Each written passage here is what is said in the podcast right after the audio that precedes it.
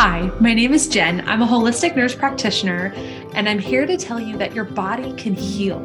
I've healed eight different chronic and autoimmune conditions that had me bedridden sick with little hope for my future in my 20s. I've created this podcast to inspire you and give you the tools to heal your body, your mind, your heart, your spirit, and your life. This podcast is for patients, practitioners, and people who want to listen from the place where spirit and science meet. As we heal our body, we have a body that moves well, thinks well, loves well, and that is a body we want to be in for this life to carry out our soul's work. I'm so glad you're here tuning in with us. Now let's get to this week's episode.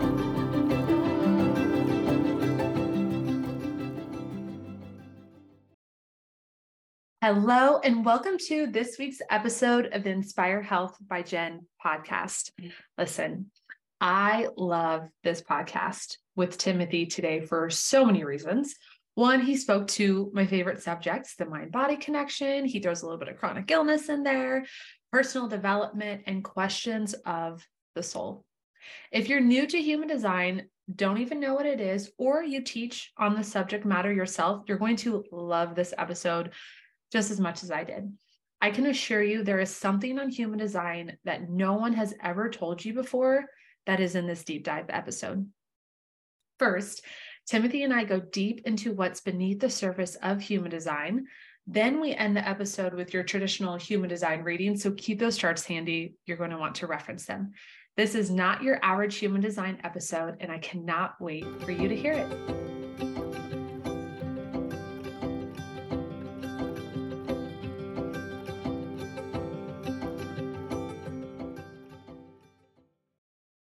And um, our soul's work is to uh, experience a life of joy, is mm-hmm. to expand in joy. That's it. That's our soul's work. Each one of us has one thing to do, and we tend to suck at it. But the one thing that we get to do in life is to expand in joy. But what does it mean to expand in joy for Jen? And how does that differ from what it means to expand in joy for Timothy? I mean, Timothy's an odd one you know he's off here interested in totem animals and numerology and human design and these different things that had nothing to do with what he was professionally involved in. And jen you may be interested in all sorts of other things that i would never even give a second thought to. You know and the next person over is going to be interested in accounting. You know everyone has that thing that really inspires them. And so what happens is that as each of our individual souls moves toward what we consider to be joyful we find the uniqueness inherent to that individual soul. Mm-hmm. It's almost as if each one of us is a flute and we're all made out of different types of wood and we're all different sizes. And what happens is that as the breath of life sinks through that flute, we have a very unique song which arrives as a result of that. And the song will, will be entirely unique in every case, but it's the same breath inspiring the song, but each song is different. Mm-hmm. We all have the same work to do, but what comes on the other side of that is life. And this is, by the way, how life expands itself infinitely in every direction.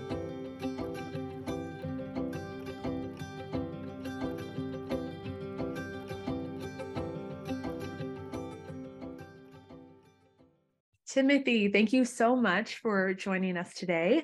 It is myself and the Mastermind ladies here, and we are so excited to tune into and learn more about human design and how this body of work that you are so well versed in can help us live in alignment. And not only, I love what you say, you're a full time human being, but in excel as full time human beings, we also have the same occupation. And then in our businesses and our personal lives, and as women. So, Tiffany, we do you want to introduce yourself and just tell us a little bit about yourself and your work and how you landed here? Mm, is that all? That might take a whole podcast conversation. No. We're here for it. Uh, yeah. So, hello, everyone. My name is Timothy Brainard. And to this day, I still fail at containing uh, an adequate response to this question of what it is that I do, uh, what it is that I bring uh, outside of just myself. And what that has ultimately added up to um, is a body of work that extends beyond the systems that I have studied or employed. So we will be focusing a lot today on the system of human design and how human design can be utilized in order to um, accelerate our uh, our growth and uh, ultimately support what it is that we are each here to do. But it's also worth noting that each one of us has so much to bring beyond the um, the beginning point of any given system. And so, what life has been very generous about producing through me is is I think in that same vein, it extends beyond the systems themselves to produce something new, and each one of us has similar things to bring. So. Uh, if you would love to learn more about what that looks like, my invitation is to just visit my website. That's the best way. There is no way to summarize what's happening there. So yeah. is home base for all of that. Beautiful. Thank you for that resource. And we will definitely link it in the notes. Awesome. So tell us, it always blows my mind when someone becomes an expert in human design, because I can say I'm a manifesting generator. So I have lots of interest and and my interests take me in multiple places. And then I definitely want to know your human design, Timothy. But uh-huh. when you first, so let's get that out of the way. Then I'll finish my question. What is your human design? Okay, so my human design is a self-projected projector type. Oh my gosh. Beautiful. Yeah. I'm mm-hmm. so excited to learn more. And then also, when I'm understanding how people got into human design, and when I'm talking with an expert and they know so much about the human design subject, as a manifesting generator, I've dabbled, I've learned a little bit about each type, probably not gone as in depth as a self projecting projector can. um, but like, how did, when's the first time you heard about human design and what was that like for you, knowing where you're at now, so deep in this body of work, and then the first time you met it? Mm, I remember the very first time I met it, and it was a long time ago, uh, more than a dozen years at this point. And it was while visiting a friend of mine in Sedona. At the time, I was steeped in other psychological profiling systems like the Myers Briggs profiling system and the Enneagram and things of this nature. So I was very interested in and familiar with these other systems, and she knew this. And so she asked if I had yet discovered human design, and I said no. And she pulled out the human design book and drops it in my lap with a thud because you know that thing's quite a volume and and i just felt instantly drawn to the density of the material do you know what i mean by that like like the book had its own weight and density but then you could also feel the significance of what was in that book without even opening it yeah, Timothy, I know because that's why we asked you to come today. Because I'm like, I cannot even begin to summarize human design to this group. So, what? How would you describe it? You said a psychological profile system, but for hmm. those who are like, what is human design? What would you say it is? Not a psychological profiling system. and that's that's why it was so exciting to me because I could sense it calling me forward and calling me beyond what I had known. Uh, if anything, human design is uh, it's a system that helps us to un- understand the energetic mechanism of each individual. So that's really what we're looking at in the human design as a circuit board. Shows us how how our energy links up and moves most effectively in life. I love that. What's so exciting about this. Yeah, you get it. Okay. What's so exciting about this is that it's speaking to the individual. So many of these other profiling systems are speaking categorically and attempting to categorize the collective. Mm. But hmm. human design says, forget about categories. Let's learn about you. That's exciting. To me, it's like the energetics. Like I look at blood work a lot as a holistic nurse practitioner, and like everyone has their own blood chemistry. And then like everyone has their own energetic mechanism that we can see through human design. You're putting words to what i've i've been understanding and learning but it's still so deep and so rich. So you discovered it and you felt like you probably just won the lottery. Did you know instantly you would go into this work? Uh never ever considered i would be doing what i'm doing now. I mm. knew instantly i would dive in and i mm. instantly dove in and to be very honest with you, my experience of it at the outset was very similar to what you described at first, which is it was overwhelming. I mm-hmm. dove in, loved what I was finding, and very quickly, in, in a period of weeks or months, became enormously overwhelmed by the bulk of information. And uh, this is this is ultimately what led me to a period of several years where I was bouncing in and out of the material. You know, I was like, I loved it. I'd pore over it. I'd become overwhelmed. I'd set it aside. I'd rediscover it a couple years later, same thing over again. And so when it finally came time to stick with it, to dedicate myself to this study, I uh, I did that with a vigor, and and as a result of that, we find ourselves here now. Um, yeah, but that was a surprise, a complete surprise. Yeah, that is beautiful. And can you tell us more about, as we're diving into human design, more about you and where life has brought you from from pre-human design to now this expert residence that you hold in the subject matter? Yeah, uh, happily. Boy, what a what a journey and what an adventure. We're uh, here for it. I should state for the record, by the way, right here and now, that though I I am humbled by and greatly appreciate your recognition of my connection to this work. I would never describe myself as an expert. I would never describe myself as the human design guy. I love the system and I love many systems. Mm-hmm. You know?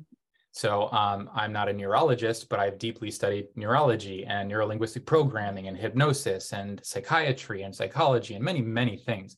Human design is one piece of a very vast puzzle of um, information gathering that has been a part of my personal path towards self discovery. So the fact that I'm able to use anything that contributed to my personal journey toward truth in order to support and serve anyone else in the world, that is itself a surprise, but I wouldn't call myself an expert. I appreciate your humility. You come highly, highly recommended by, I would say, some quote unquote experts in the field. So we'll we will hold you to that um, standard, but we understand that you don't want to put that title after your name. Okay, thank you. All right, so how do we get from there to here, right?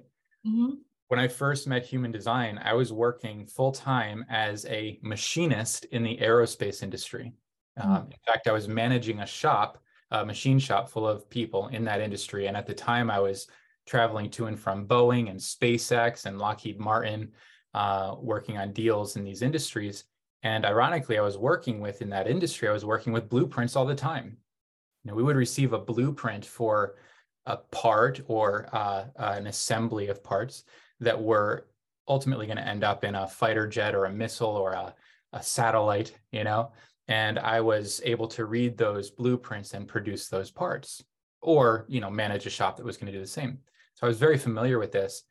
Of course, meeting human design, this was just like for fun on the side. All of these, you know, explorations were not professional. They were personal. And I always categorized them as such. But at a certain point, I knew that it was time to leave the industry I was in professionally and to pursue something that was more connected to what I actually cared about.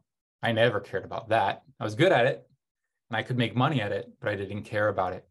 Uh, and so a whole sequence of events led me from this into business development and writing and content uh, development. And uh, ultimately, I ended up spending years helping small businesses to reduce marketing expense and increase their profit margins exponentially. Um, and I did this for a long time living in Arizona at the time. And again, never considered that what I was pouring myself into all these hours of the day on the side, so to speak, might ultimately produce something meaningful, not only in my life, but in the lives of others. It wasn't until hmm, several years ago, six, seven years ago, I'm really losing track of time at this point, when I made a hard and fast decision to set aside everything I had ever done professionally and dedicate 100% of my attention to the study of human design. This came as the result of one question What is it that I want to do with every minute of my life? Is there anything that really has that kind of a draw uh, that I would pour myself into full time? And the answer was not machining, certainly. The answer was not business development. It wasn't even necessarily serving others. It was very personal, very self focused. And it was, man, if I could do anything, I would just love to sit around and study human design. mm, that is really inspiring to this group of women, including myself, because you said something so powerful. I was good at it, but it's not what I wanted to spend my time doing. And so I'm curious, you had this really like comfy job and then you took a leap. What was that like? it felt familiar and terrifying.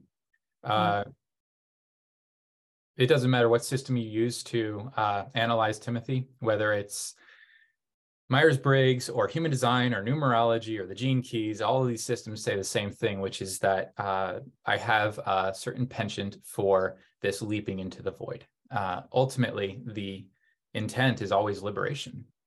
Mm. But you don't get to freedom uh, by any means except for experience and courage. It requires courage and direct personal experience to arrive at that ultimate vista that we refer to as freedom.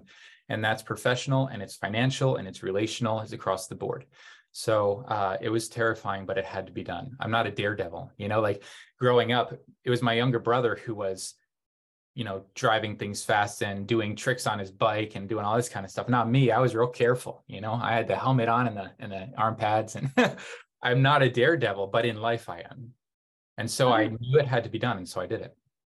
How did understanding your human, because you knew human design, obviously, because you were getting out of the work that you were doing, how did understanding your human design assist you in that transition? Great, great question. I love your questions, by the way. Thank you. Um, and thank you to each of you listening as well uh, for being patient and for wanting to hear my story.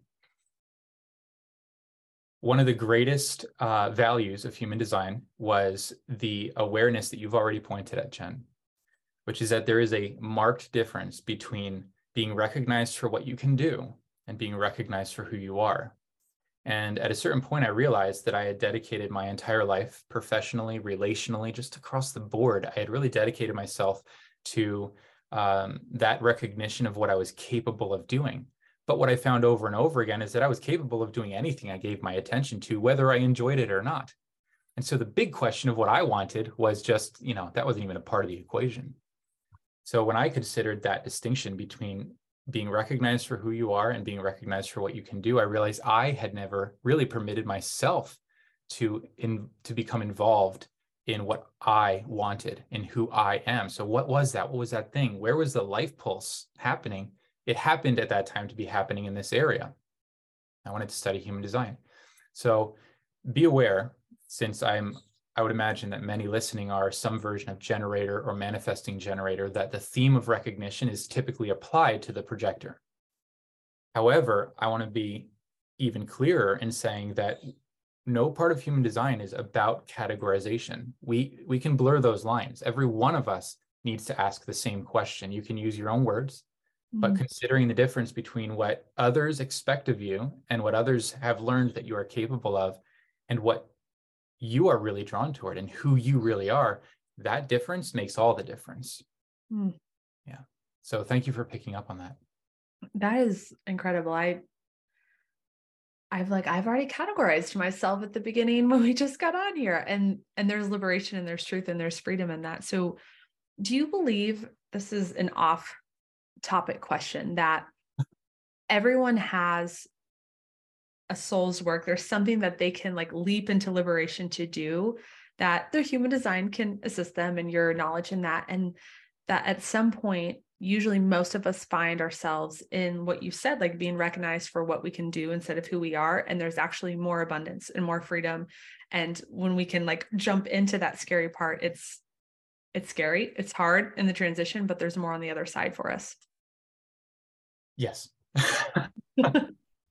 kind of led you there, but I was wondering, honestly. Your answer is yes. Uh, I do believe that. I would say this is fun, all right? I would say that we all have the same work, and um, our soul's work is to uh, experience a life of joy, is mm-hmm. to expand in joy. That's it. That's our soul's work. Each one of us has one thing to do, and we tend to suck at it.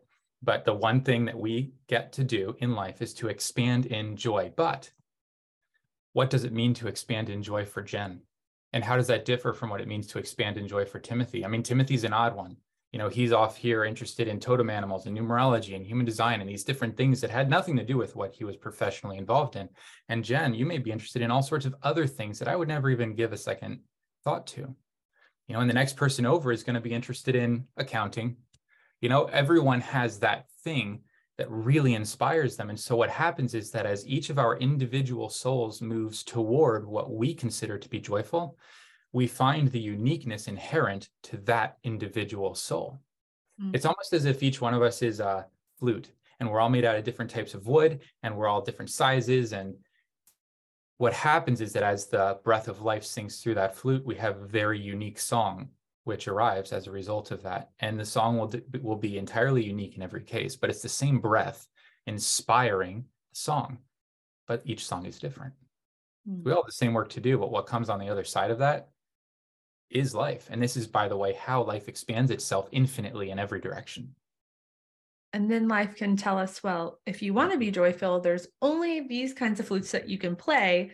Pick one. And then there's something wrong with you if you're playing a flute that you weren't created to play. Oh, yeah.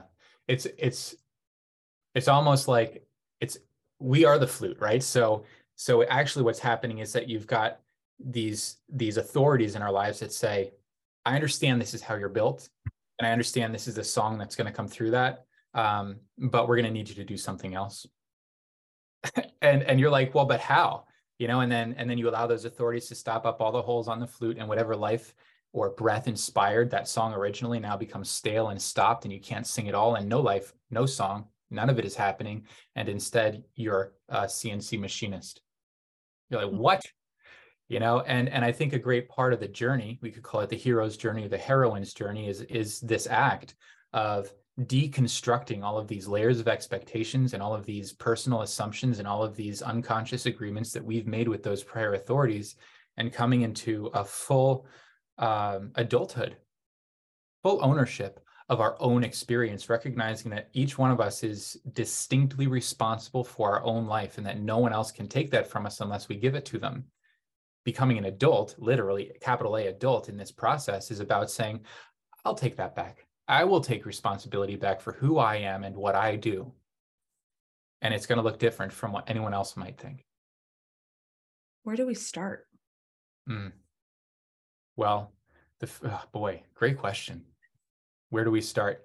It's an interesting question, I think, because anyone listening to this has already begun. There is no way this conversation finds a person unless they're already on that path. So, where did we start? Well, we started by piercing the veil in little ways. These cracks of light come through. And those cracks of light, by the way, tend to shed light on how far apart from what's natural to us we really are. So the crack of light isn't always joy filled. That light piercing the veil is oftentimes going to illuminate that which is unnatural to us, and it's going to cause frustration. There is a beautiful uh, story, and it's a it's a story about development. And I, I first read it in Osho, but I believe it comes from Nietzsche. And it's a three phase process. It moves from the camel. Uh, the camel phase is the first phase. This beginning phase is an assimilation phase. We take on information. We are told what to believe, and we believe it.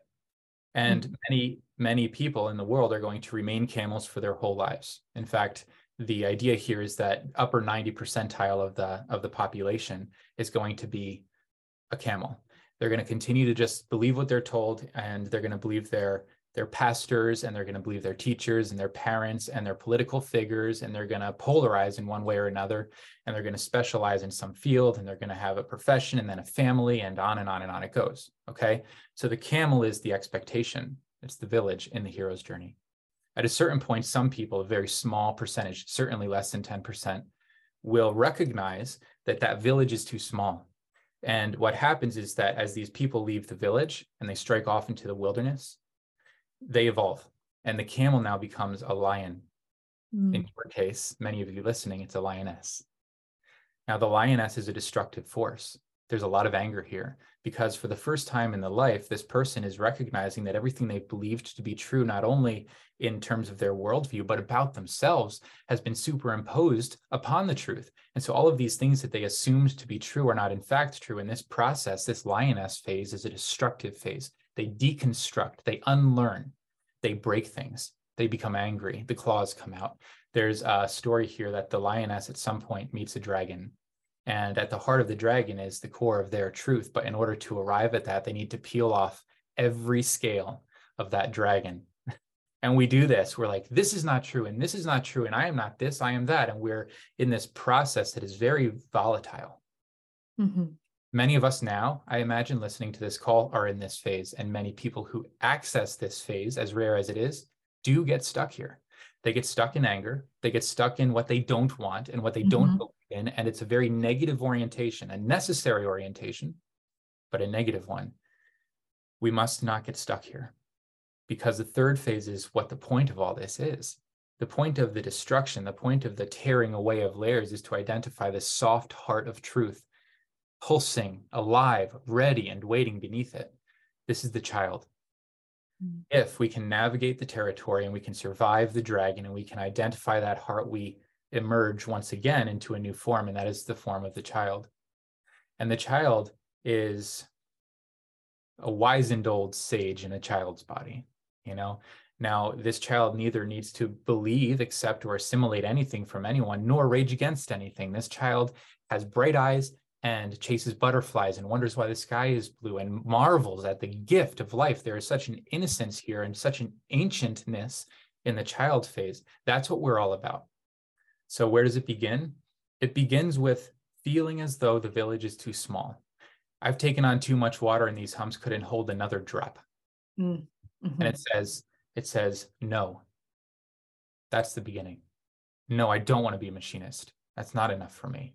No, if this is all it's about, making enough money in order to get a 401k and eventually retire, I'd rather just die now. Mm. Why bother? Right. Um, I see some of you smiling and nodding because we've been there. Those of us who are very honest, those of us who are on this call, we've come to that place where we've said no. That's why I say the beginning is behind us. We're already in the wilderness. And to be honest, Timothy, as someone who facilitates and hosts these masterminds, I see so many.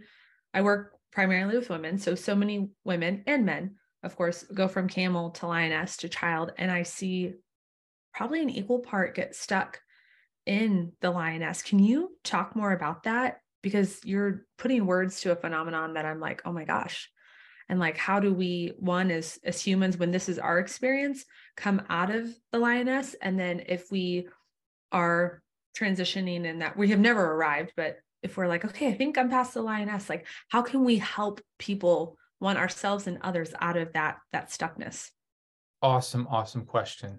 I think that for those of us serving in this way, there probably isn't a more important question to ask because that's ultimately what we're serving. I, I don't believe that many of us on this call will be helping people to recognize that the village is too small, right? Those people who are comfortable in the village will not be convinced otherwise those people who are recognizing that it's too small have already figured it out in yeah. one way or another, right? So your question is the question. Hmm. The answer, and I and I, I'm going to make a shameless plug of this. The answer is found in a section of my work referred to as the forgotten sense. If you're listening to this call, please visit my website and read everything that I've shared, watch every video, listen to every audio that I've ever shared regarding the forgotten sense. Because what we're dealing with here is actually a matter of orientation the lion, the lioness is about what is not wanted. In the forgotten sense, this is what I refer to as a red orientation. Red means stop, red means tension, red means stress, red means anxiety, fire, anger, rage. Okay. We know the feeling of red because it tightens everything and it destroys. Right. This is a necessary beginning point in the process, but it cannot become a trap. I once read, I believe it was in Osho again, I once read the idea of a prisoner every prisoner knows that they want to get out of prison, right? They know that they don't want to be a prisoner. But how many of us are really asking the question, what do I want to do with my freedom? This is a totally different orientation. We become so blinded by the bars that we cannot connect to the possibilities that exist on the other side of those bars. So the answer to your question is we must become aware of the possibilities we must retract our attention from that which we do not want and offer it instead to that which we wish to create. Mark that. Listen to it every day. That is the only work. Awareness to the possibilities. Boom. And can you highlight that dichotomy of awareness to the possibilities and then also releasing what we don't want and drawing our attention back from that? I can in the forgotten sense, this orientation is what I refer to as a green orientation. We're working with red and green. That's simple.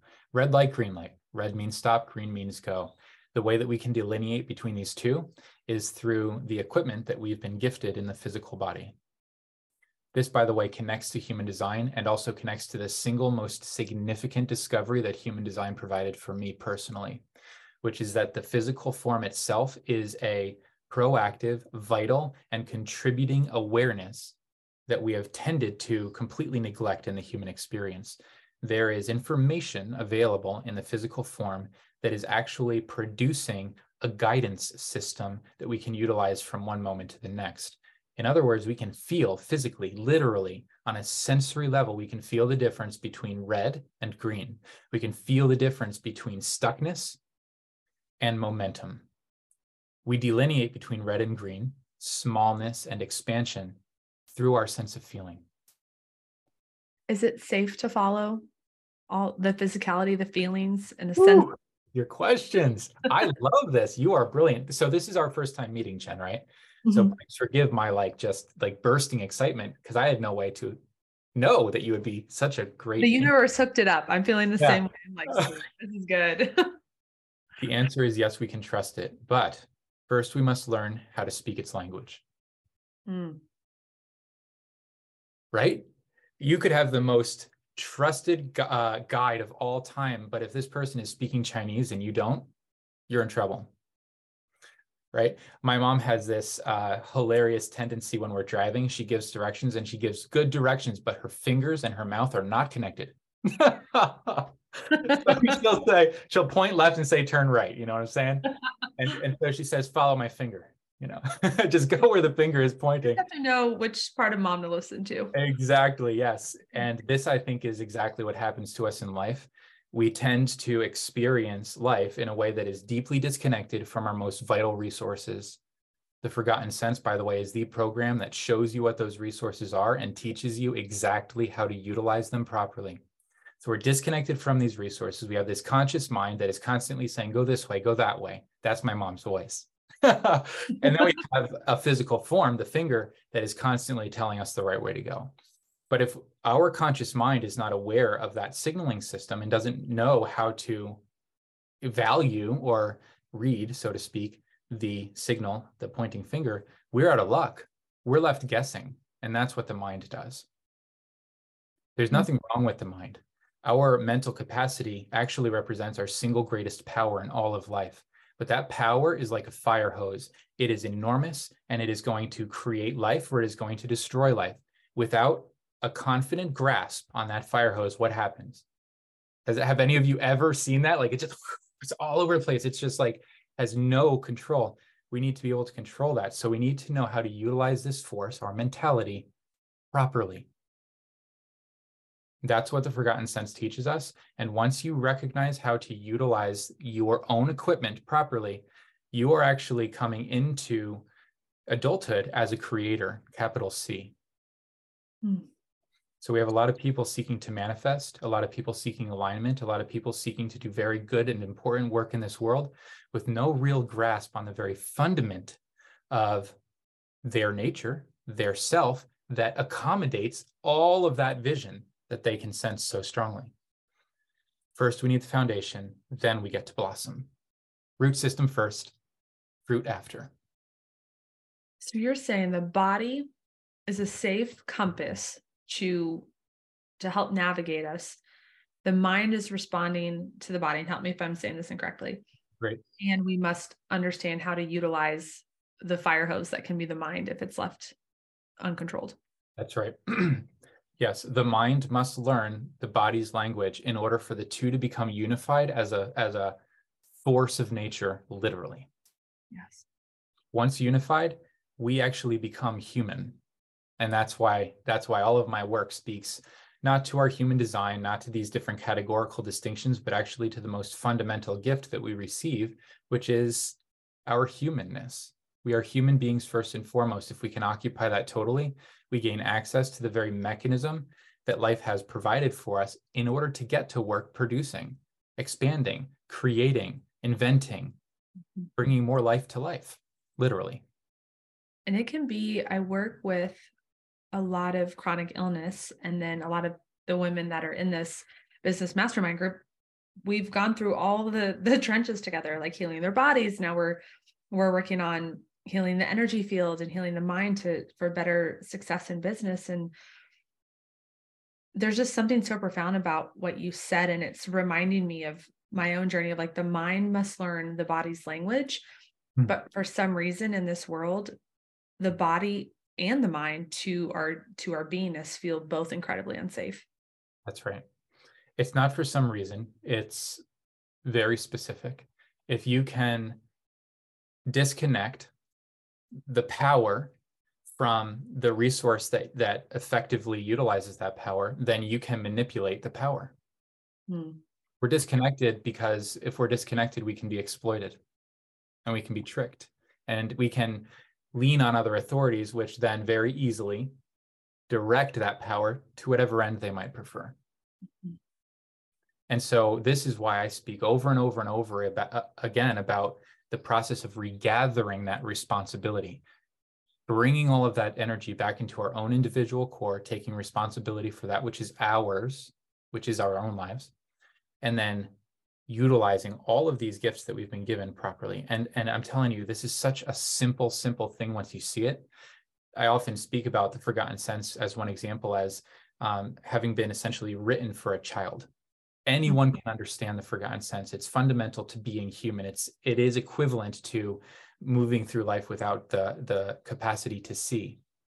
Your mm-hmm. eyes are squeezed shut all life long. You can see. All you need to do is open your eyes, but no one's ever said, open your eyes. How do we, in some tangible ways to help us understand, begin to reclaim the responsibility that you're talking about? Well, this this connects to your other question. Uh, the lioness sees everyone else as responsible for her situation. Mm, mm-hmm. That was that was me early on, blaming my parents oh, well, if you hadn't raised me in this very conservative Christian right wing setting, then I wouldn't feel so limited. Then I wouldn't believe all of these lies about myself that connect to a sin nature and a sense of guilt and even shame. And I wouldn't mm-hmm. be so kept down by everything you made me believe when I was still developing as a human. Mm-hmm. So it was my parents' fault, and it was Pastor so and so's fault, and it was on and on and on it goes, right? Okay.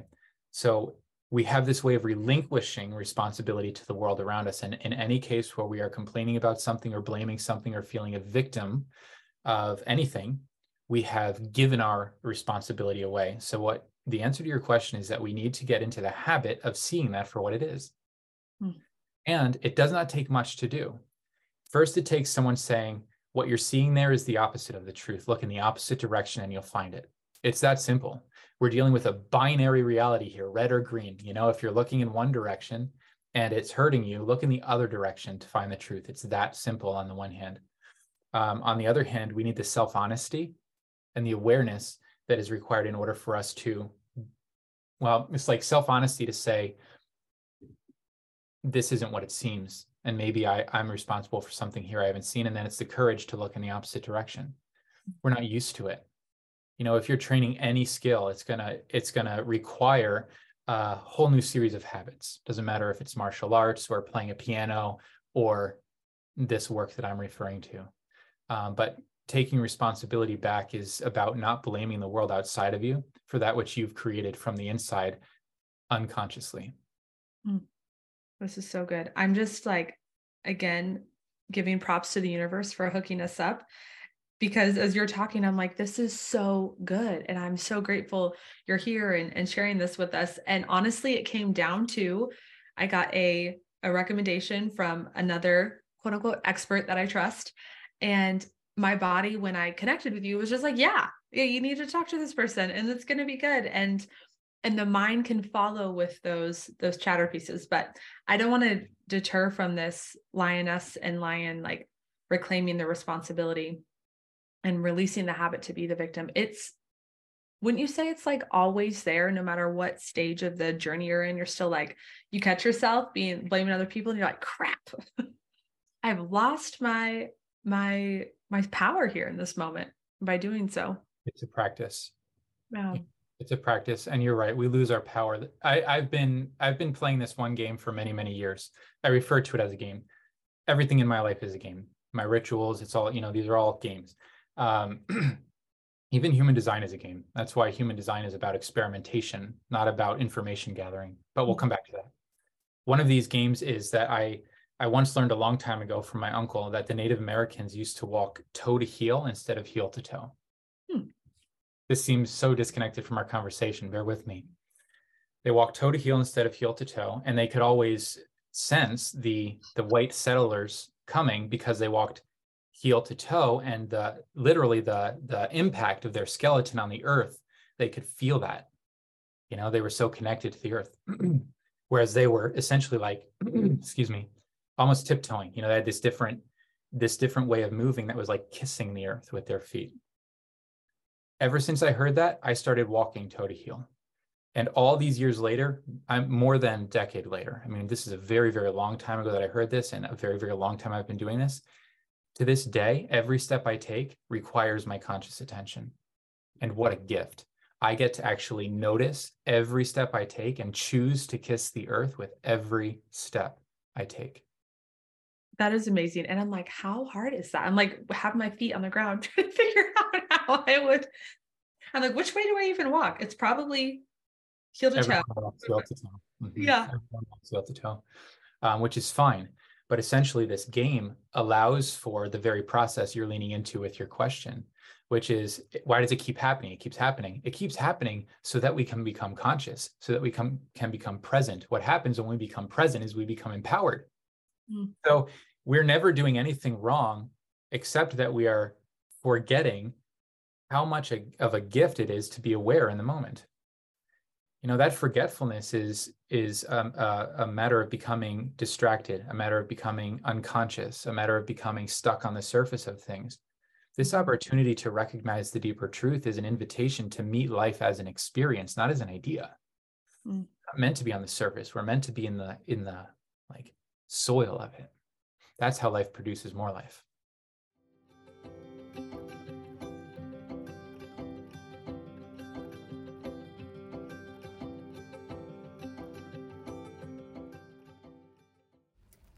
Hey, I'm interrupting the podcast real quick for an overshare moment. I hope you don't mind a little bit of TMI. So, up until several months ago, I didn't wash my face. I know, it's gross. A little infrared sauna, a little shower water is what my skincare regimen consisted of. I was sick and tired of all these quote unquote clean beauty line lies. Products claiming to be clean, yet my skin always knew the difference and showed the irritation. Then, on a whim, I met Kathy and Jamie, the angel owners of Free Girl Skincare. I admittedly told them my little secret, and they decided to help me out. And ever since then, I wash my face two times a day, baby steps, right?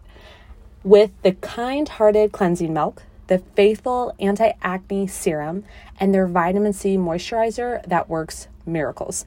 They even have an anti wrinkle eye cream I love for those little crow's feet starting to show up in my early 30s and this gel mask that you can sleep with on your face, and I love it. I've noticed brighter skin, less fine lines, and I can wear makeup more because the makeup actually comes off my face now. I know, shocker. I want this for you too, and I want you to ditch those toxic products making your skin sick. So head over to freegirlskincare.com and enter the code LOVEJEN, L O V E J E N 15 for 15% off your purchase.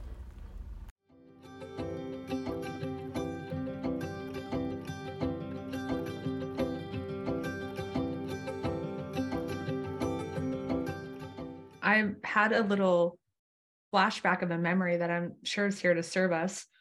Growing up in school, like elementary through high school, even somewhat college, but especially high school in a smaller high school setting, my peers who I had great relationships with would really get so annoyed and aggravated with me for asking so many questions. And here we are. I'm sure there's somewhere in my human design that would talk about this, but here we are with Timothy. You're like, your questions are so good. And like, in high school algebra, they'd be like, oh my gosh, I just, I had to know why and how and like the ins and outs instead of just taking it at face value of this is what it is. Um, does right. anything come up for you when I say that?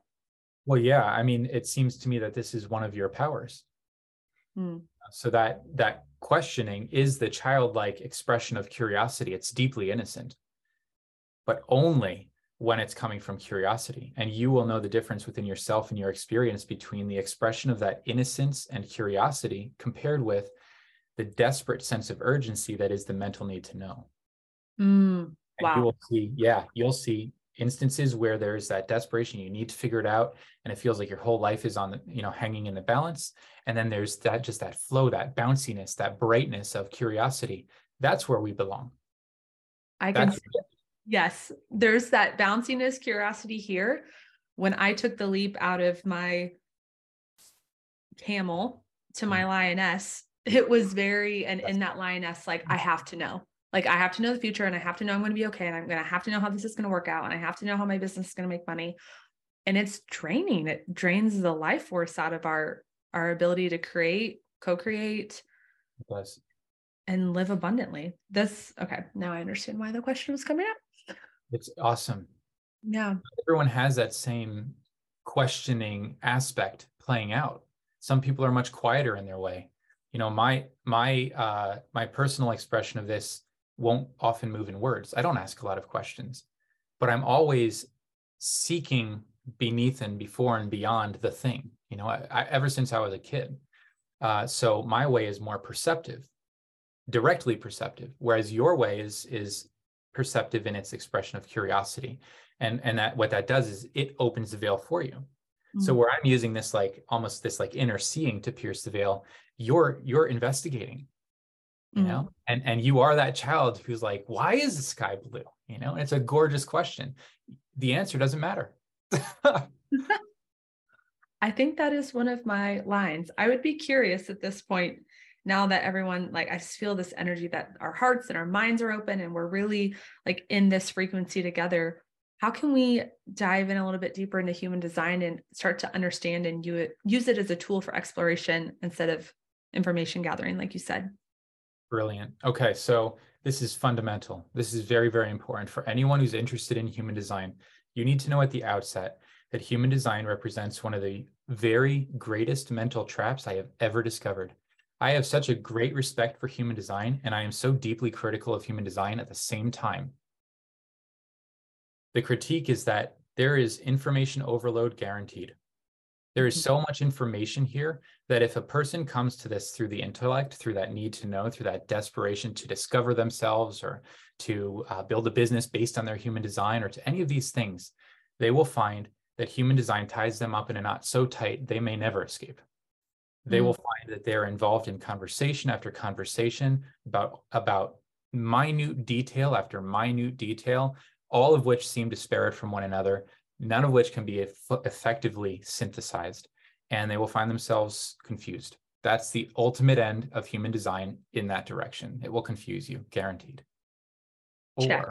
Or, or we've been there, right? That was that was me when I first met human design, trying to build a spreadsheet detailing every oh. theme of every gate that was activated in my profile so that I could build a summary of self and finally reveal the truth.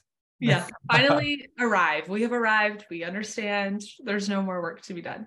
Yes, I mean Timothy must fit on a spreadsheet somewhere, somehow, right?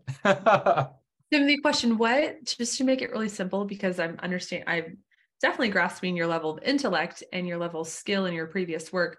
What is your education in your traditional education? Oh my, uh, Like math So- and engineering or something different? you would think so. So I never went to college. Not really. I've taken college classes, but I was actually homeschooled through high school. And that was the major door opening for me because it allowed me to define the course of my own education.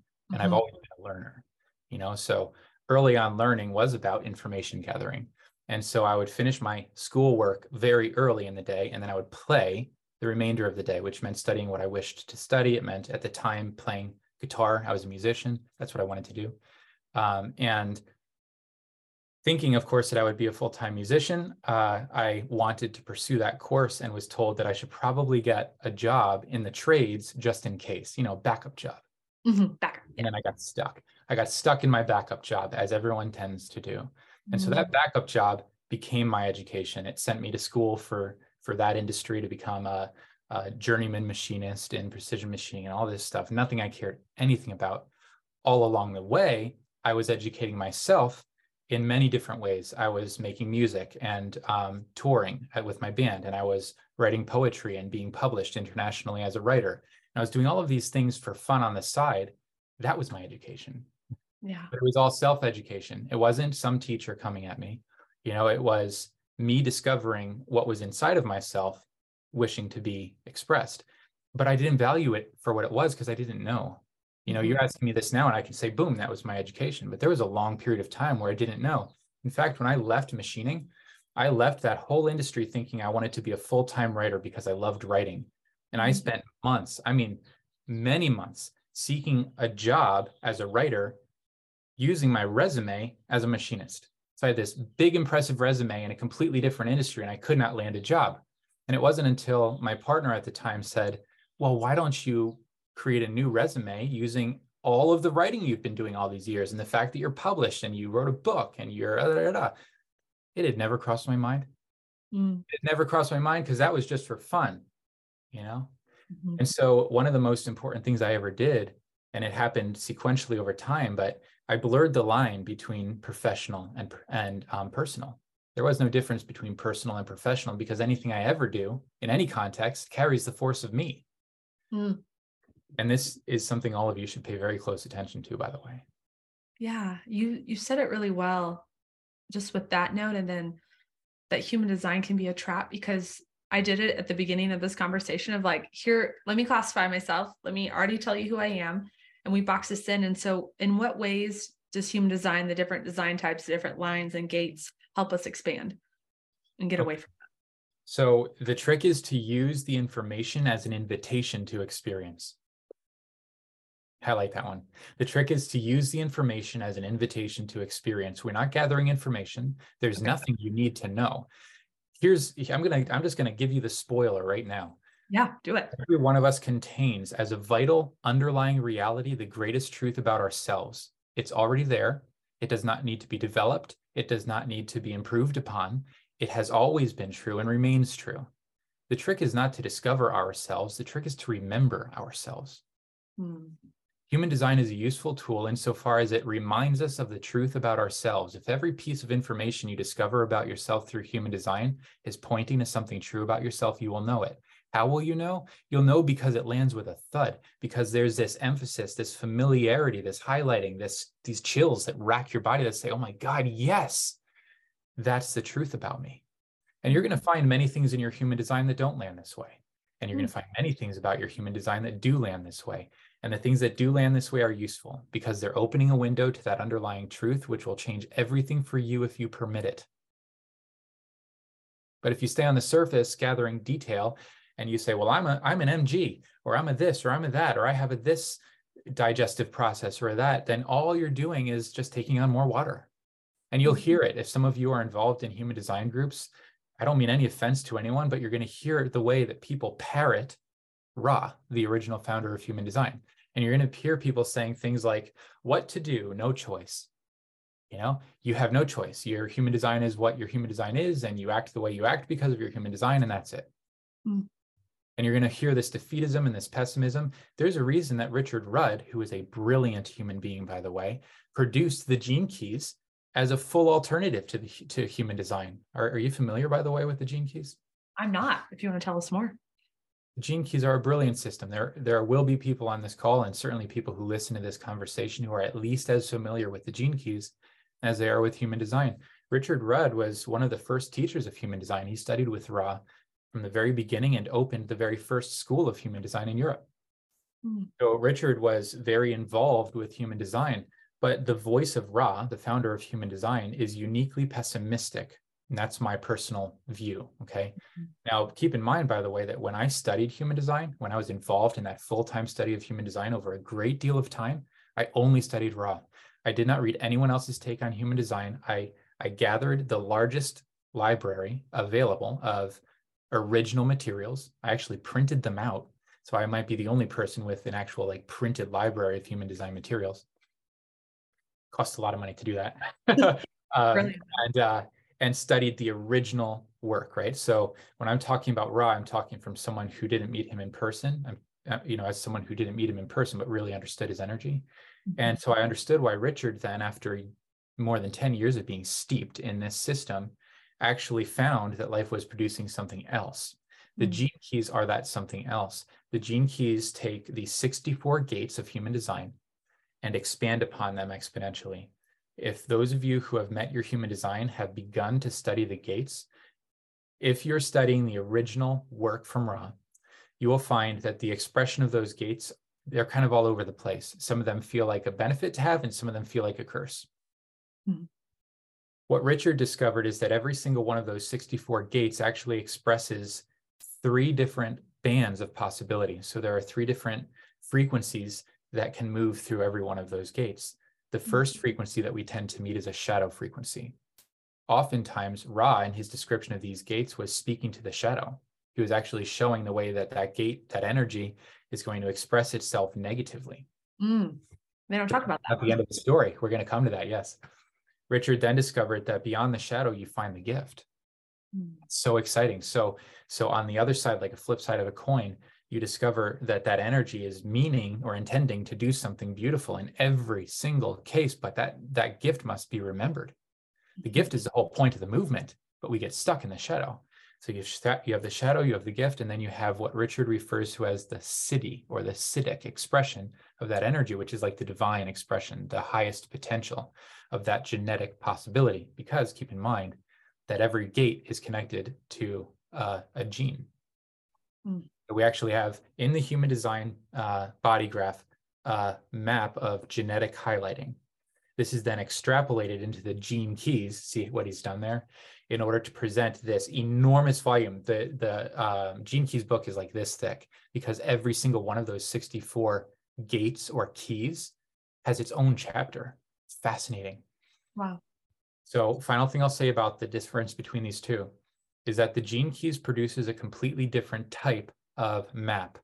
Okay, in human design, you receive your body graph. In the gene keys, you receive a profile.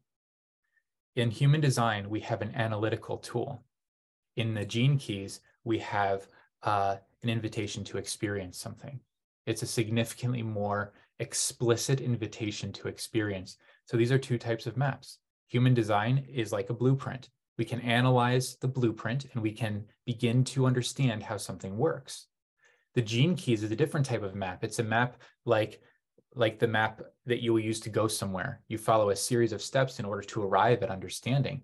So it's very sequential and it invites you to experience something very rich, very poetic, very optimistic, as opposed to human design's analytical coldness, the sterility of it. Okay. Wow. Yeah. So that's the difference between the two for those who are loving human design or even new to human design, would you say to start with the gene keys? And if you're confused, then just get in touch with Timothy. He'll help. you know something. At this point, I would I would just all right. I see no value to complication. None. I've spent my entire conscious life, certainly my entire adult life, seeking the truth, knowing it was there, but not knowing where to find it now that I've actually found that underlying truth and how simple and available it is and how it's never distant from us, how it's always there, ready and waiting only for us to remember, completely free of charge. Personally, if if I if I could enc- forgive me for this, but if I could encourage everyone listening to just avoid the pitfalls of complication and see the truth, that's what I would choose to do. None of us need human design. None of us need any of this mm-hmm. noise. The truth is ready and waiting. We haven't been shown it. The forgotten sense is the only system I've ever found, and I had to create it, that points at the truth and says, ta da, this is all you ever need in order to become what you are here to become. No one knows what that looks like. You can no. only find it through living it. There's no apology needed. So we print off our human design chart, we're looking at it, and are you like, just just toss it? Or are you like, there's something to, to see here and to value here? I want to say just toss it, but I know that's not quite true because here's the fact of the matter. Would I have found my way here if not for human design? No, that was one of the breadcrumbs. Each one of us must become so attuned to the leading, the guidance, the calling of our individual souls that we learn to trust what we are opening toward. You know the feeling of a breadcrumb because everything inside of you lights up. And if everything inside of you is lighting up because of this body graph that you've just discovered, follow the breadcrumb. Even though Timothy's over here saying, uh, it's probably going to distract you. But you know what? Let it distract you. It'll distract you until it breaks open into some new awareness, and then you're off in the weeds in a completely different direction than you ever could have supposed. Human design is a tool. The value of that tool is in its ability to open our awareness to the truth which has always been true. That's all. Mm. I just think human design is a bit of a blunt object. I don't think it's really necessary. Gained a lot of popularity and it's become mainstream and more of it would you say a distraction than like an expander in the mainstream in the mainstream absolutely yes and the reason is because it has actually undermined its own efforts human design initially was about function, it's about how energy moves and how that energy can be read in order to describe an individual.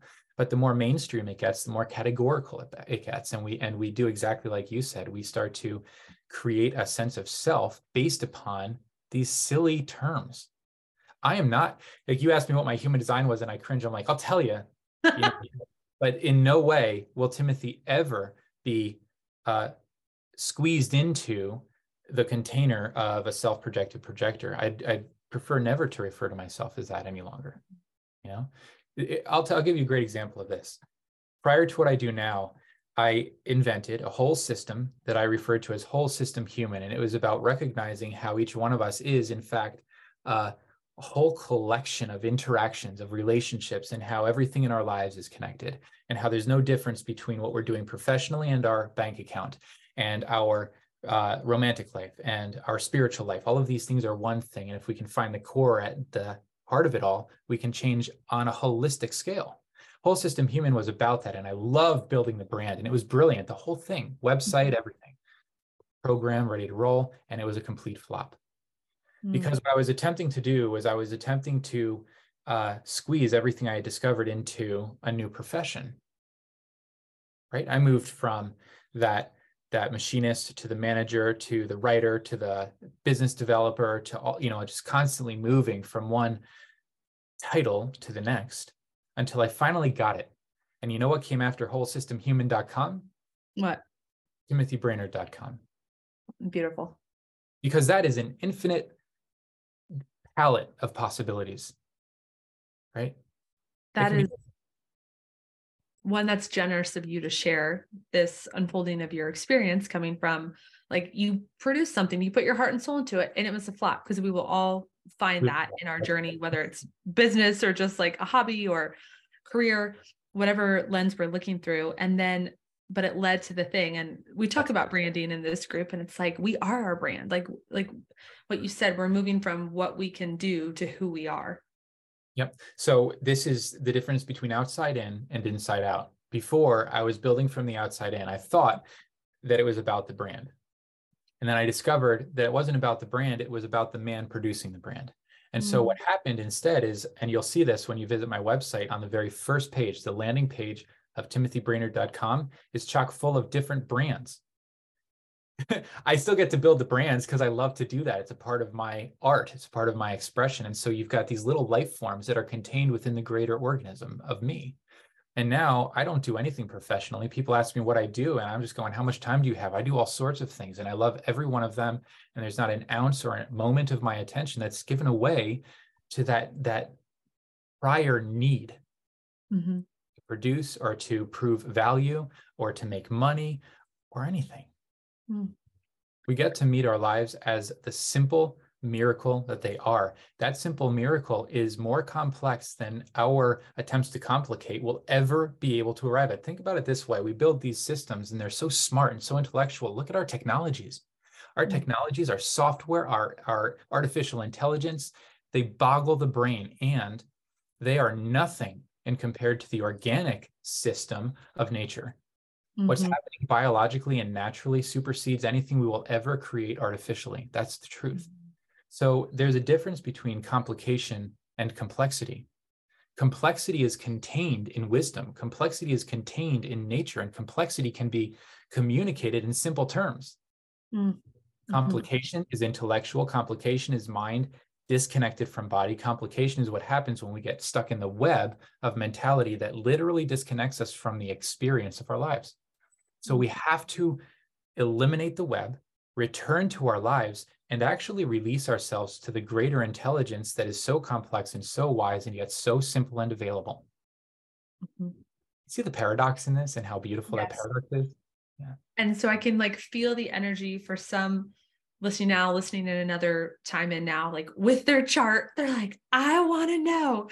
So Timothy Brainard, he he learned he was a self-projecting projector, right? for those who are a few steps before where you're at on your journey and they have their chart like what i mean what did you learn about being a self-projecting projector that brought you here well we mentioned the one big piece which had to do with recognition mm-hmm. and the difference between what I'm doing and who I am. Big difference. Uh, a piece about my type that continues to really, I think, support what's happening here is the self-projected bit. So I learned that in a self-projected type, you have essentially the soul speaking through the throat.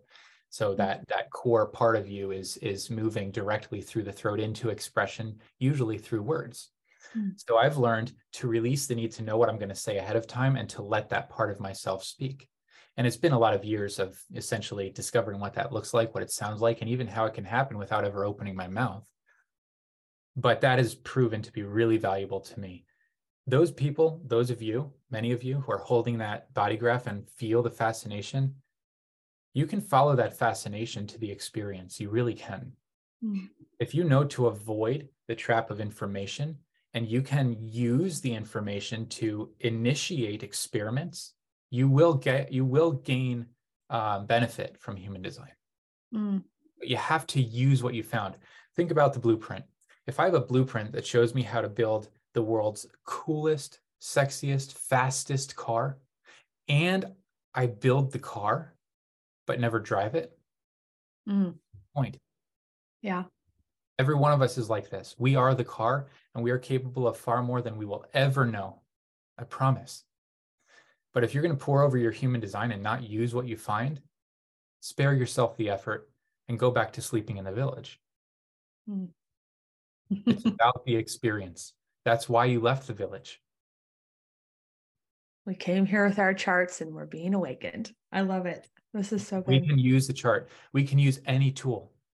Mm. That's the beauty. So again, great respect for human design, deeply critical of it. You will know, each one of you listening will know whether this is going to produce something beautiful and expansive in your life or whether it feels like another dead end. Mm.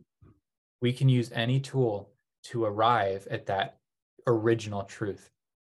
You can learn from anything, but understand this there is a difference between education and learning. Education is sterile. Education is outside in. Education is the assimilation of information that the camel was involved in. Anyone can tell you anything, and then you decide if you want to agree with it. That's education. Learning, however, is an act of living. Mm-hmm. My buddy calls this extreme learning. You can learn from anything, but you mm-hmm. have to meet it. You have to come in contact with it. You have to imbibe it. You have to embody it and live it and explore it and consider it and contemplate it and spend time with it. You have to be with it. That's learning. You could learn from a slab of concrete if your heart were open enough. Mm. Mm-hmm. So good. Is there one final piece before we ask you some specific questions that for those who are like human design, got to know more, like we're open hearts, we're open mind. It's it's a, a tool to experience ourselves. Is there anything that in a bullet point phrase we can take away to just put in our pocket or in our email folder right next to that uh, human design chart. I mean, the most honest response to your question, the one that was ready and waiting, mm-hmm. it's just like, let's talk. Mm. Yeah. I, I, want I want to be able to say, well, focus on your type or focus on this or that. It doesn't really work that way because mm-hmm. every piece of information you find will lead you to another and another and another, and that will never end. Never. Mm-hmm. Human design is a lifetime course of discovery if you're following it that way, and you won't get anywhere. Except maybe you'll become an expert. How important can it be to have someone to mentor or guide you along this exploration? In human design, mm-hmm. it's fundamental. Mm. Yeah. Um, but not just someone. It can't just be anyone. Mm-hmm. You know, like, have I met anyone doing what I'm doing with human design? I really haven't like if you ask me to recommend another teacher and i and i say that with as much humility as i can muster like i would i would simply say don't don't get a human design teacher. I love that. Get it it's get not about human design of evolution a growth and expansion teacher that might use human design as a tool. There's a reason that i refer to uh, my reading as a mirror session it's mm-hmm. not a foundational reading. It's not a human design reading. I'm not the human design guy. It's not about me. It's not about human design. It's about you. So if you've got your human design chart and you want to discover something meaningful, be aware that that something meaningful is not in the chart, it's in you. That's why we should talk because I can use that chart to help you see yourself. Mm-hmm. But I have never really met anyone else who's using it that way. So I can't tell you to hire a teacher or to take a class. That said, maybe you're the teacher. Maybe with your chart, you're called to go on an adventure like I did, and you're called to read and to study. Not everyone's built for that. I am. Maybe you are. You know, maybe you don't need me at all. fact of the matter is, no one needs anyone outside of themselves, but some of us really, really benefit from the accelerated potential that comes through relationship. Oh, yeah. I can attest to that. I'm a big proponent of having a mentor, having like a group or a setting that puts you in a frequency that your nervous system isn't quite used to yet and it's a little jolting and then we can get stuck in that that lioness of like oh this is this is rough but we can get to that other side relationship accelerates the journey it does mm-hmm. yeah beautiful thank you so much timothy this was like so fun. a gift and so yeah. fun yeah. and then I would like to open it up for questions if those who are here right here in this now moment with us, if they have any specifics they want to ask, anything. I have a question. Um, one of the things that Jen works with is chronic illness and autoimmune. And one of the things that you said was um, basically looking to the body and listening to the body's intelligence. How would you connect those two, the chronic disease, autoimmune issues to listening to the body and what that wisdom has to say? Great, great question. It's actually a large question. And since I don't know Jen's work personally yet, and I don't know how you, the group of you are kind of going about meeting this, I want to be careful. Um, what I can tell you is that there's a powerful link between the mind and the body. The two are meant to work together, and they typically do not. Chronic mm-hmm. illness, from my perspective, is a result of that disconnect. It's a result of an improper use of our mental capacity. So while there are many different ways to address chronic illness and many different ways to address it that actually work, I personally believe that there's only one way to sustainably address chronic illness, and that is through the unification of mind and body and the proper use of our mentality, which happens to be the single greatest power that we lay hold of in our lives. Does that answer your question? Yeah, a little. Okay, cool. My body's like jolting. this is so good. Oh, it's a next level. I promise you, it's a next level. It becomes simpler and more powerful simultaneously. yeah. Okay.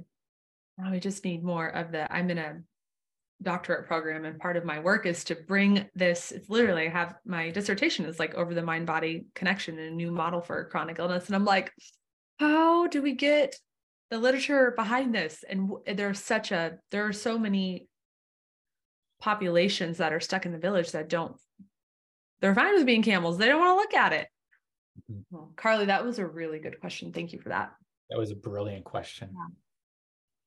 what else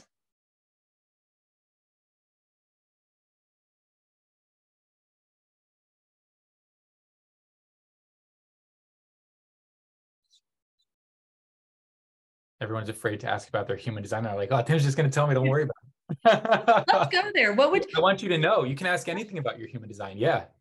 Examples are are the fertile soil of discovery. So ask away. Um, I do have a question, Timothy.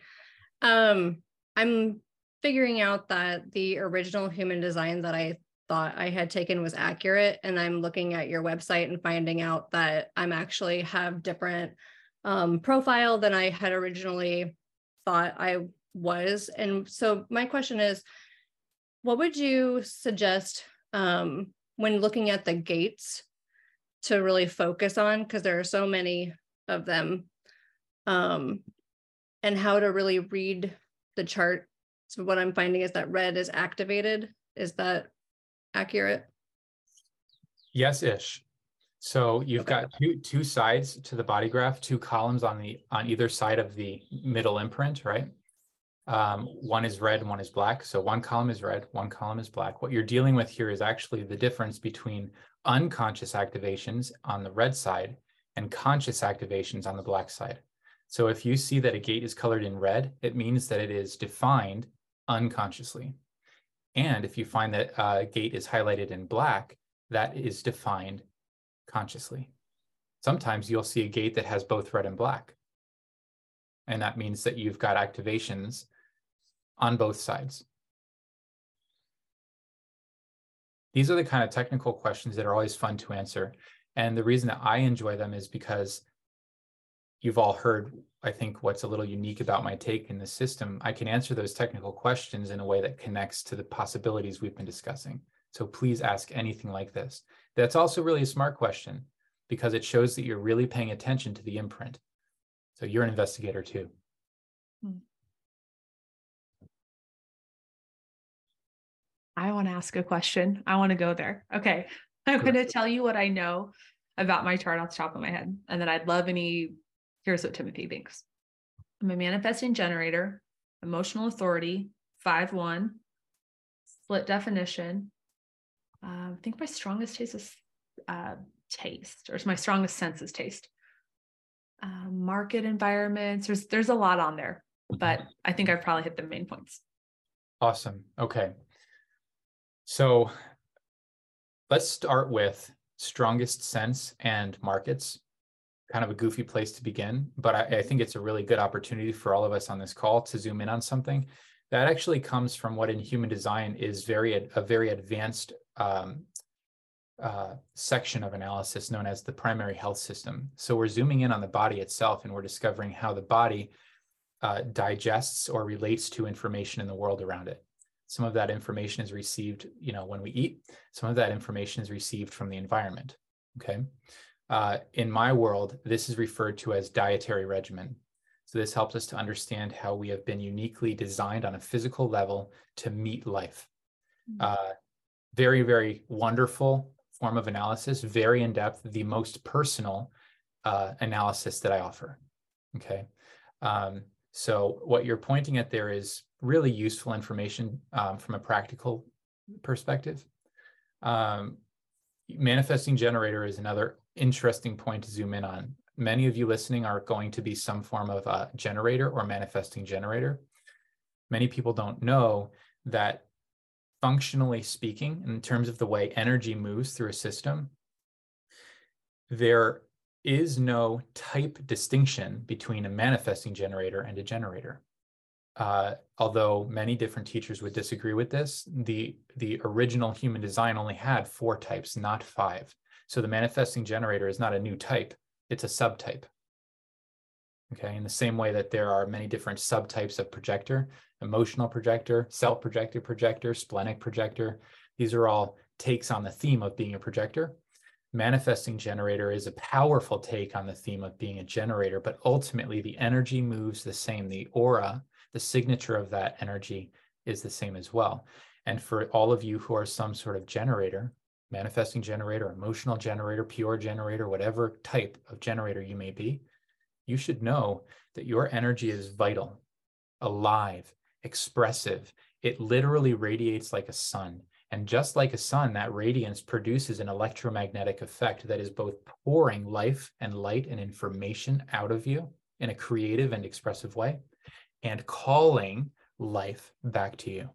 It's electric in its expression and magnetic in its impact, which means that as each of you, as generators, allow that light to radiate, you are actually calling toward yourself everything that matches the frequency of that light.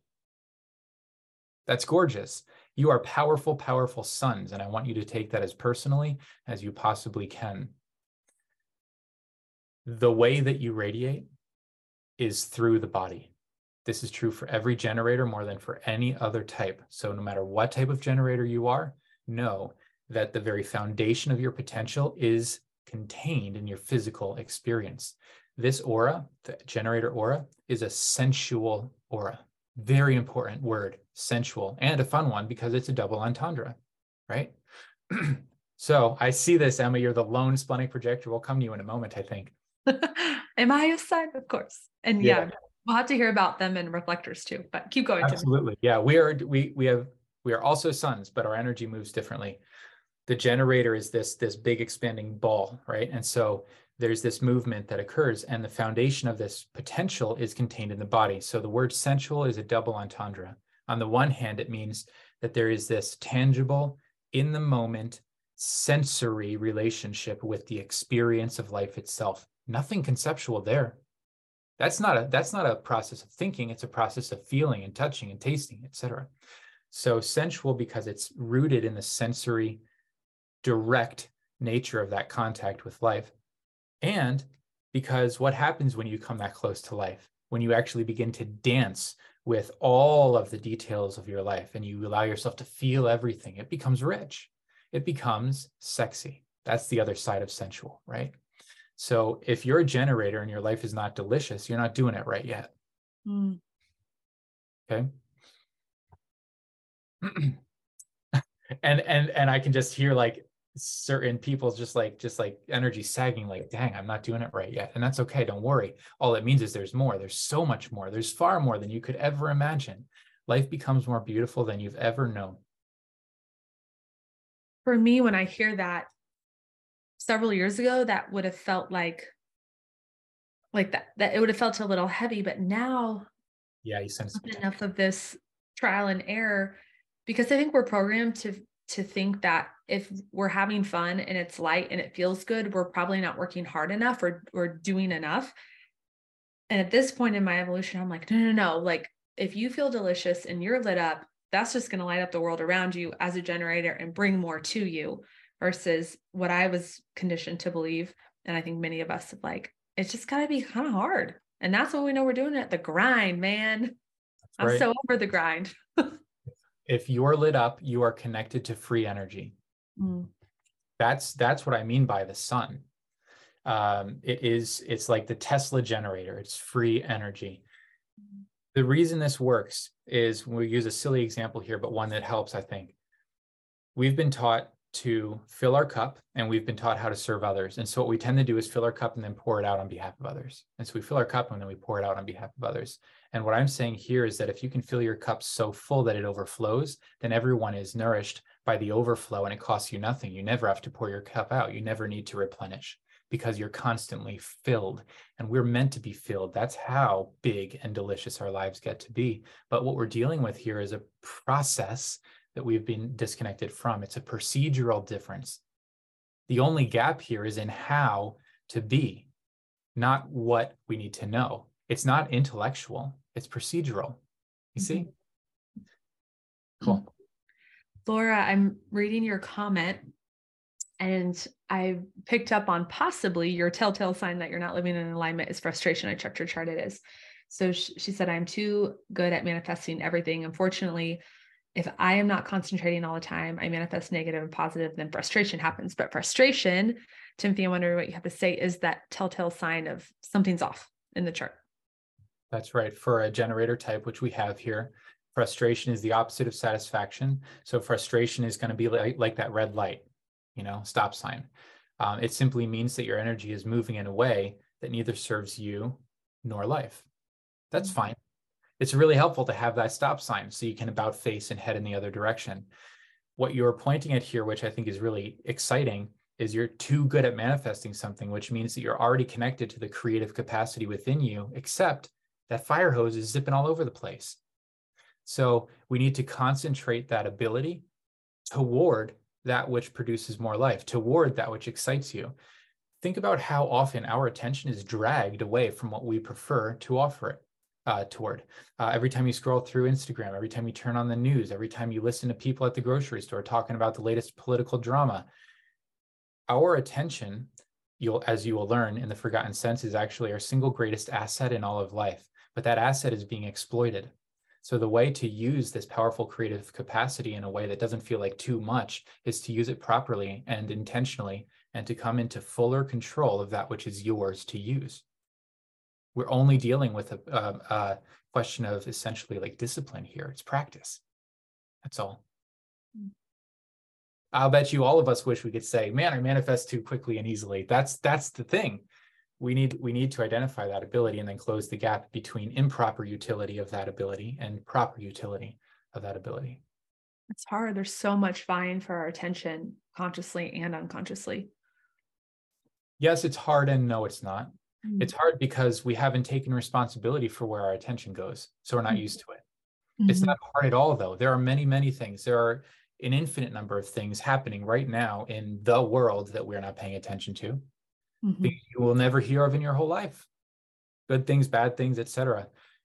we have before us a spread of possibilities. If you walk into the kitchen and every ingredient exists and you want to bake a cake and then a turd ends up in there, whose fault is that? You're the you're the chef. Don't do that. You know what I'm saying? Like we've got to become aware of our responsibilities in the kitchen. That is so good. I could listen to you talk all day, but I know we're wrapping, we're wrapping up, and so I want to direct our attention back to Emma's question um, about around projectors, reflectors. They're this like small population. How are they different? In many ways. Um, so remember that we're speaking here within a very specific context. I would say there's no difference. We're all the same on a fundamental level. If we could just penetrate to that, we'd be in really good po- position. But mm-hmm. we're going to come up to the surface here again, and we're going to look at human design. And I will say that uh, yes, it's true that projectors are more rare than generators. And I'll even say that a splenic projector is extremely rare, statistically speaking, and also in my experience. So I'm like, ooh, another splenic projector. That sounds cool. Um, your process is going to be very different from anyone else in the group in this regard. Uh, in terms of how you radiate, I want to be very clear that we are all suns, all of us. Okay. There's something unique about the generator because that that that movement is it's moving from the sacral center from the gut and it's actually uh, sharing life force energy. So there's a there's a maternal quality to the generator movement that is actually producing more life and sustaining life on the planet. That's remarkable. Us projectors we are not doing that. We are also going to glow. We are also going to shed light. We are also suns but the quality of our energy is different. And the shape of the impact differs too. I talked about how the generator is a big bubble the projector is a laser beam. So in fact, one could say that the, the projector has more power because the power is concentrated or focused. The projector's gift is being able to penetrate right past all of the assumptions and all of the ideas and all of the doubts and worries and concerns of any individual to penetrate the core of truth within. As a, as a projector, if you're connected to your potential, you will see the potential in others. If you're connected to the truth within yourself, you will see the truth within others. You will literally walk through life in full awareness of the angels that surround you. Mm. That's your gift as a projector. And as you tap that potential within them, you will help them see it too. So in the same way that a laser beam is more powerful than a sun because of how it focuses light, the sun is more powerful than a laser beam because it's a sun. You know, so like there is no way to compare power, so to speak. What we're dealing with is how that power is used. Mm-hmm. You know, a generator walks in a room and shed light, sheds light.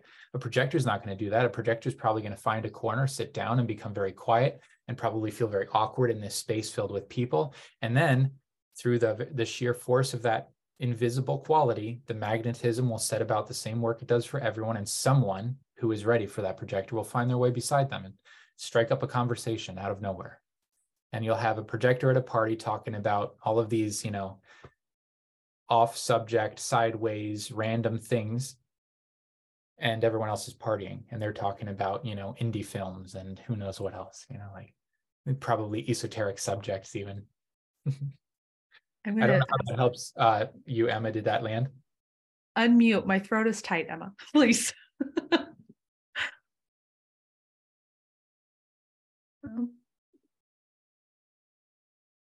Sorry, I don't know. My phone was being really funny.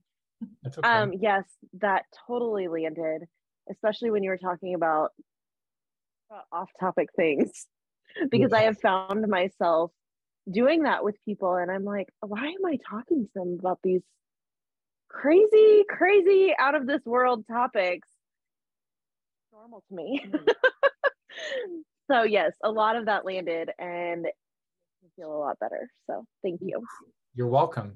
As a projector one of the greatest takeaways uh, that you will discover in human design is the invitation uh, to apply your strategy Wait for the invitation is the strategy. Wait for the invitation. You have that wealth of knowledge. It seems random. It is not. It's ready and waiting mm. to serve that person who's ready to receive it. But if you're giving it away to a bunch of people who don't care, then you will not be recognized but except for as a weirdo and you'll feel disconnected from everyone around you. But if you wait, you're going to find that there are people who need what you have to offer. The projector is like a surgeon. We used the the laser example. I now want to use a scalpel example. Okay. As a projector, you are a surgeon, but if you're going around trying to do surgery on people without invitation, all you're really doing is stabbing mm-hmm. people who don't want that.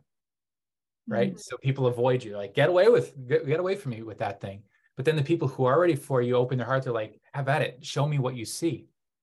Mm-hmm. And you That's so good. And you said that something so good.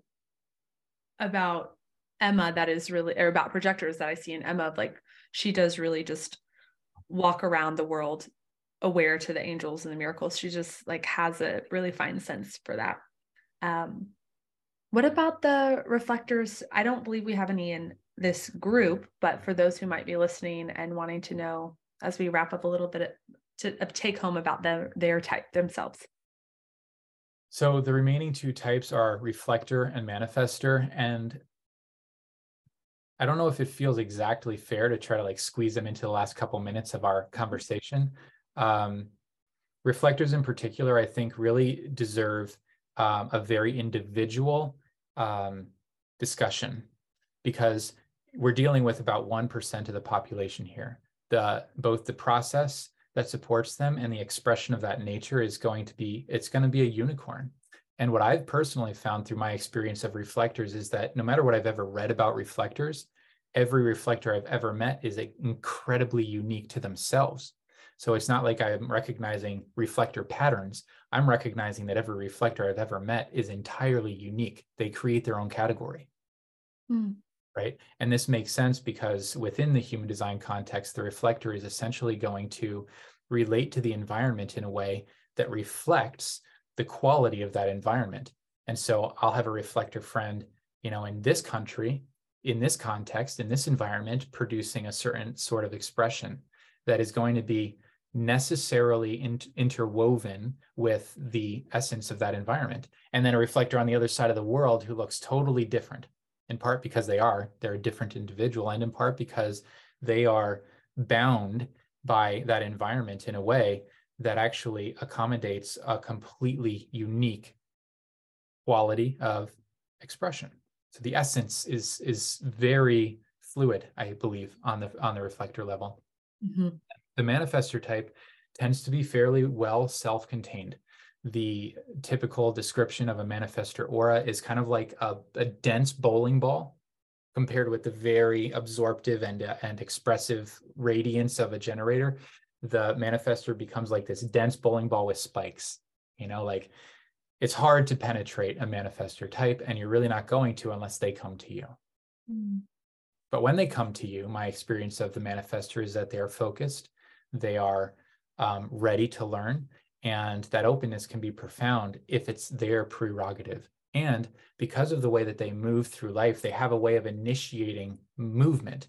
So if you have a friend who's a manifestor, a good friend, I'm talking like a soul level connection, you're going to find that your life is expanded as a result of that connection. Mm. Because they're constantly breaking back, breaking through barriers and uh, opening to new possibilities. Um, Jen, I'll return to you for a moment and just say that that 5-1 profile, we haven't talked about profile, but that 5-1 profile is is the like the archetype of an investigator. I mean, of course you're a 5-1. That's that was my thought. I'm like, yep. Yep. Asking all the questions. Yeah. Ah, this is so good. I've I've learned a lot and I about human design in the sense of especially that that five being from what I understand, this karmic mirror. And sometimes what I've heard it's like you don't even know why people don't vibe with you, but some people just don't, and you're this this mirror. And then today in this conversation, understanding how to kind of come well, you call it coming up to the surface, but yeah, go back down to the depths and like allowing this to be a tool of expansion. And I've caught myself like lost in the information and the definition instead of like the expansion that human design offers. And you, I have never, just like you said, heard a teacher so brilliant and wise on the subject, allowing us to go way beyond human design and into a human being. So thank you for that today, Timothy. This has been amazing. And I'm sure all the other ladies can attest and the listeners. So you are very welcome. And thank you each for the opportunity. And thank you for providing a space that allows me to share from what's true here. yeah. and not from the technically correct place. Mm. Thank you, Timothy. You're welcome.